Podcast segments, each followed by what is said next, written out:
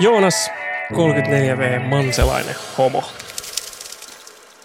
Oletko kuullut perhosvaikutuksesta? Termi, englanniksi butterfly effect, on nimitys teorialle, jossa pienikin muutos tai häiriö voi aikaan saada suuria vaikutuksia. Perhosvaikutus on läsnä myös ihmisten välisissä kohtaamisissa. Pieninkin sana, myötätunnon ele tai ymmärryksen puute voi jättää jälkensä ihmisen koko elämään. Nämä lyhyttarinat ovat tosia ja kertovat tällaisista hetkistä. Kohtaamisten äärellä yhdessä. Sinä, Helsinki Pride ja Tonni. Mä oon elänyt pitkään sinkkuna. Mä oon vasta yli 30-vuotiaana seurustelu ensimmäisen kerran ja mä olin reppureissaamassa joskus 2000 2015-2016 Taimaassa klassikko etsimässä itseään. Joskus pitää mennä kauas nähdäkseen lähelle, mitä kaikki muita seinätauluaforismeja kuuluu tähän. Ja mä olin menossa Kaolakiin bussilla. Ja mulla oli silloin aikamoinen etsikkoaika itseni kanssa, että mä lähestyin, mä olin 27, mä olin silloin 28 about mä olin sinkku ja tietyllä tavalla haaveili ehkä semmoista asioista, mihin ei ollut niinku kosketuspintaa taikka ne ei jollain tavalla koskettanut mua, vaikka perheellistyminen tai parisuhde. Se oli jotenkin tosi kaukainen ajatus silloin. Ja mä muistan, kun mä hyppäsin siihen bussiin, mä menin etupenkille, koska mä pelkäsin, että mä menen kaolakin ohite, vaikka se oli päätepysäkki. Ja mä aloin kuuntelemaan podcastia, jossa oli vieraana Jani Toivola. Ja se oli jotenkin tosi mannerlaattoa järisyttävä kohtaaminen Janin kanssa, tai hän oli mun korvissani. Hän puhuu äh, sinkkumiehenä, homona, isyydestä. Ja siinä oli tavallaan kolme asiaa, mitkä ei ole koskaan ennen sopinut samaan lauseeseen. Se, että sä oot äh, homo, sinkku ja isä. Se oli tietyllä tavalla mulle semmoinen niin kuin ikkuna tulevaisuuteen, minkä Jani maalasi siinä mun silmien eessä siinä pussimatkoilla. Ja se oli tavallaan semmoinen niin hetki, milloin padot aukesivat tavallaan tuli jotenkin tosi vapautunut ja helpottunut fiilis siitä, että nämä asiat koskettaa myös mua. Ja se on niin hyvä esimerkki siitä, että mikä merkitys median representaatiolla on, että ketkä, ketkä ihmiset tulee nähdyksi, minkälaisia tarinoita meille kerrotaan. Ja mä oon siitä jotenkin Janille mm, aina jotenkin suuresti kiitollinen ja hän on tosi merkityksellinen ihminen muutenkin, muutenkin mulle, että hän on tavallaan antanut jonkinnäköisen kosketuksen siitä, että minkälaiset asiat voi muakin ottaa joskus tulevaisuudessa. Ja se kourasee aina yhtä lailla mahan pohjasta ja mä jotenkin toivoisin, että moni muukin saisi kokea samanlaisia hetkiä, kun ne vaikka seuraa mediaa tai sosiaalisessa mediassa vaikuttajia. Että ne löytäisi itsensä sieltä, jolloin olisi semmoinen toiveikkuus siitä huomisesta, että siellä odottaa muakin kivoja juttuja. Ja se on siitä jotenkin, vaikka tästäkin on jo vuosia aikaa, kun mä oon kuunnellut ja Janin tytär taitaa olla jo koulussakin, niin Jani on yhä suomalaisessa mediassa yksinäinen ö, pioneeri. Että meiltä puuttuu täysin homomiesten perhetarinat. Ja se on aika paljon yhdelle ihmiselle vaadittu, että hän tavallaan kantaa sitä viittaa. Että toivoisi, että sinne Janin kaveriksi tulisi muitakin. Meillä on paljon homomiehiä, joilla on perhe ja Joni ei suinkaan ole se ainut, mutta että jostain syystä niin meidän media ei halua niin kuin tuoda sitä esiin, mutta että mutta pienin askelin, mutta tämä on ollut mulle semmoinen tosi merkittävä kohtaaminen. Mä oon sitten sen jälkeen Janin päässyt myöskin kasvotusten tapaamaan ja ollaan ystävystytty. Ja Jani on aina semmoinen, kun itselle tulee semmoinen hiipuu ehkä usko tulevaisuudesta tai kaipaa toivoa, niin sitten on hyvä aina palata Janin äärelle, joko kirjojen tai sitten hänen muiden julkaisujen kautta. Sen kohtaamisen myötä mulle jotenkin tuli lupaa unelmoida ja haaveilla myöskin semmoisista asioista, mitkä, mitkä mä kuvittelin, että ne ei, niin kuin, ne ei kosketa mua. Sen jälkeen mä uskalsin ensimmäistä kertaa sanoa ääneen myöskin sen, että mä haluan jossain vaiheessa myöskin perheellistyä ja tulla isäksi. Ja mä jotenkin olin aina ajatellut myöskin sitä, että, että pitää olla parisuhteessa, jotta voi niin kuin perheen perustaa. niin, niin se, että Jani edusti homomiestä, jolloin antoi tavallaan luvan homona unelmoida ja haaveilla isyydestä, niin hän antoi myöskin luvan sille, että perheen perustaminen ei kuulu pelkästään niin kuin parisuhteeseen, vaan että perheitä voi perustaa tosi monella tapaa. Et siinä oli jotenkin tosi monta eri tasoa siinä Janin kohtaamisessa, jotka, joka niin kuin vapautti mua niin kuin henkisesti tosi paljon ja tuli semmoinen niin olo, että mäkin voin ansaita tai saada tai haaveilla semmoisista asioista, mitkä normaalisti ehkä kuuluu jollekin muille.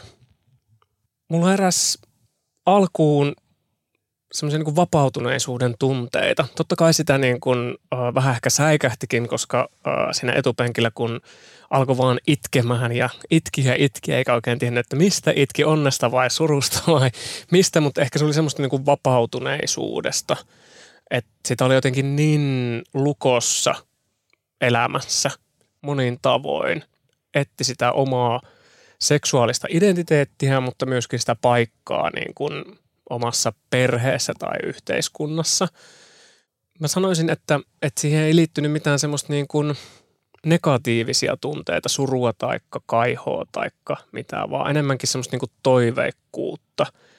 Se oli jotenkin koskettavaa kaikin puoli. Ja sitten samaan aikaan sitä jotenkin miettiä, että mitäköhän muut ajattelee, kun vaan itken tässä valkoisena länsimaalaisena miehenä. Mutta että ehkä, ehkä tota, ihmiset ei kuitenkaan kiinnitä semmoisia asioita sitten loppupeleissä huomiota. Se hetki ja tunne on kantanut tähän päivään asti, että se on niin tosi merkittävä kohtaaminen ollut mulle. Että kyllä mä niin kuin edelleen se on se näkyy tavallaan, että mitä kohti mä menen. Ja jos joku päivä musta tulee isä, niin mä tavallaan niin kuin tiedän, että mistä se kaikki on lähtenyt liikenteeseen tai että mitkä tekijät siihen on niin kuin vaikuttanut. Toki, toki Jani lisäksi on paljon muitakin hahmoja, ketkä auttaa tavallaan kuvittamaan omassa mielessä semmoisia asioita tai ylipäätään mm, löytää semmoisia niin kuin tiloja itselle unelmoida asioista, mistä ei välttämättä edes tiennyt niiden olevan mahdollista. Mun mielestä se on niin tosi merkittävää ollut se Janin sanominen ja, ja sitten jotenkin koittaa itsekin vaalia omassa työssään, että miksi tekee julkista työtä, niin on myöskin se, että jollekin toiselle se voi aukasta ikkunan johonkin toisenlaiseen maailmaan tai todellisuuteen ja, ja sitä kautta niin kuin se motivoi mua ja sitten tulee se työn merkityksellisyys tänä päivänä mulle, että, että siellä voi olla joku toinen 17-vuotias Joonas tai 25 tai 77-vuotias Joonas, joka saattaa huomata itsensä mun sisällöistä, niin se on tosi merkittävää ollut. Me ollaan tämän kohtaamisen jälkeen Janin kanssa törmätty töiden puolesta ja nykyään tosiaan ollaan ystävystyttykin ja, ja aina säännöllisin väliä mä muistutan, muistutan Jania hänen tärkeydestä nimenomaan sille, kuinka hän tekee tilaa meidän kaltaisille ihmisille. En mä tiedä, mä aina muutun semmoiseksi pikkupojaksi, kun mä oon Janin kanssa tekemisissä, koska se on niin, niin valtava esikuva myöskin. Ja mulla ei hirveästi ole ollut semmoisia niin esikuvia elämässä. Mä oon vähän jopa kadehtinut äh, ystäviä tai jotain kolle- kollegoja, joilla jotain valtavan isoja megastarpoja rapakon takaa, ketä ne ihailee. Ja mä en oikein koskaan fanittanutkaan ketään. Mä kokeilin fanittaa nailonpiittiä, mutta siitäkään ei tullut oikein mitään. Niin, niin Jani on semmoinen tyyppi ollut mulle, ketä mä niinku ihailen tosi paljon. Sitä, että kuinka monella eri tasolla se vaikuttaa suomalaisessa yhteiskunnassa ja yksittäisten ihmisten elämässä, niin, niin sitä mä oon aina koittanut muistuttaa sille, koska tota, monesti me otetaan myöskin itsestäänselvyytenä se, että tuommoiset niin pioneerit tekee sitä, raivaa sitä tilaa, niin sitten ne yleensä helposti jää myöskin yksin sen kanssa. Että ne rikkoo niitä lasikattoja, mutta että sitten sinne pitäisi saada muitakin sinne huoneeseen. Niin, niin sitä mä koitan omalla tekemisellä myöskin tehdä, että, että siellä olisi paljon muitakin ihmisiä siellä huoneessa kuin pelkästään yksi ihminen. Mä haluaisin lähettää terveisiä itselleni 10-15 vuoden taan, että siitä huolimatta vaikka maailma sanoo kaikkea muuta, mitä sä tunnet sisälläsi, niin se on silti totta, se mitä sä tunnet. Ja uskoa siihen totuuteen, se on mielestäni niin kuin tosi tärkeää.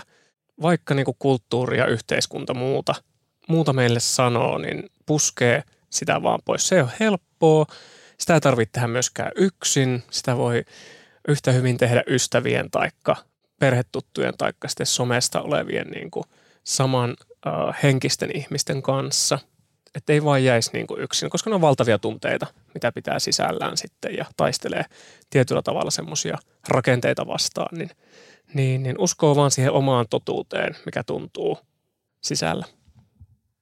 Miten kuunnella sitä omaa sisintä? Se on ollut tosi vaikeaa itselle. En mä ole siinä onnistunut aina läheskään. Ja sen takia jotenkin tosi vaikea neuvoa, että miten kuunnella itseään, koska se, se jotenkin niin, me ollaan niin ympäristömme tavallaan niin kuin tuotos. Ja sitten kun miettii seksuaali- sukupuolivähemmistöjen niin kuin historiaa, miten sitä on niin kuin väärennetty ja miten sitä on peitelty ja mitä kaikkea niin kuin toksisuutta ja siihen liittyy, niin, niin ei niistä ajatuksista tosta noin vaan pääse eroon, vaikka sä kuinka tuut koko ajan enemmän sinuiksi itsesi kanssa, mutta että siellä on niin paljon niitä kerroksia. Mutta ehkä tavallaan se semmoinen, niin mä niin luotan siihen, että tieto lisää ymmärrystä mantraan, että mitä enemmän aiheesta keskustelee muiden ihmisten kautta, hakee vertaistukea ja lisää sitä tiedon määrää itsessä, niin ehkä oppii ymmärtämään myöskin itseään paljon paremmin. Ja sen takia mä koen, että kaikenlaiset tarinat, mitä meille kerrotaan, niin ne olisi monipuolisia mukaan ottavia, jolloin ihmiset vois löytää sitä sisäistä ääntä sen toisen kautta. On se sitten kirjallisuus taikka televisio taikka podcastit taikka sometilit. Että et se monipuolisuus ja mukaan ottavuus pidettäisiin niinku mielessä, niin se varmasti auttaisi sen oman sisäisen äänen seuraamista. Helsinki Pride juhlii ensimmäistä kertaa kuukauden ajan ja huipentuu Pride-kulkueeseen ja puistopiknikkiin toinen heinäkuuta. Kohtaamisten äärellä yhdessä. Sinä, Helsinki Pride ja Podme.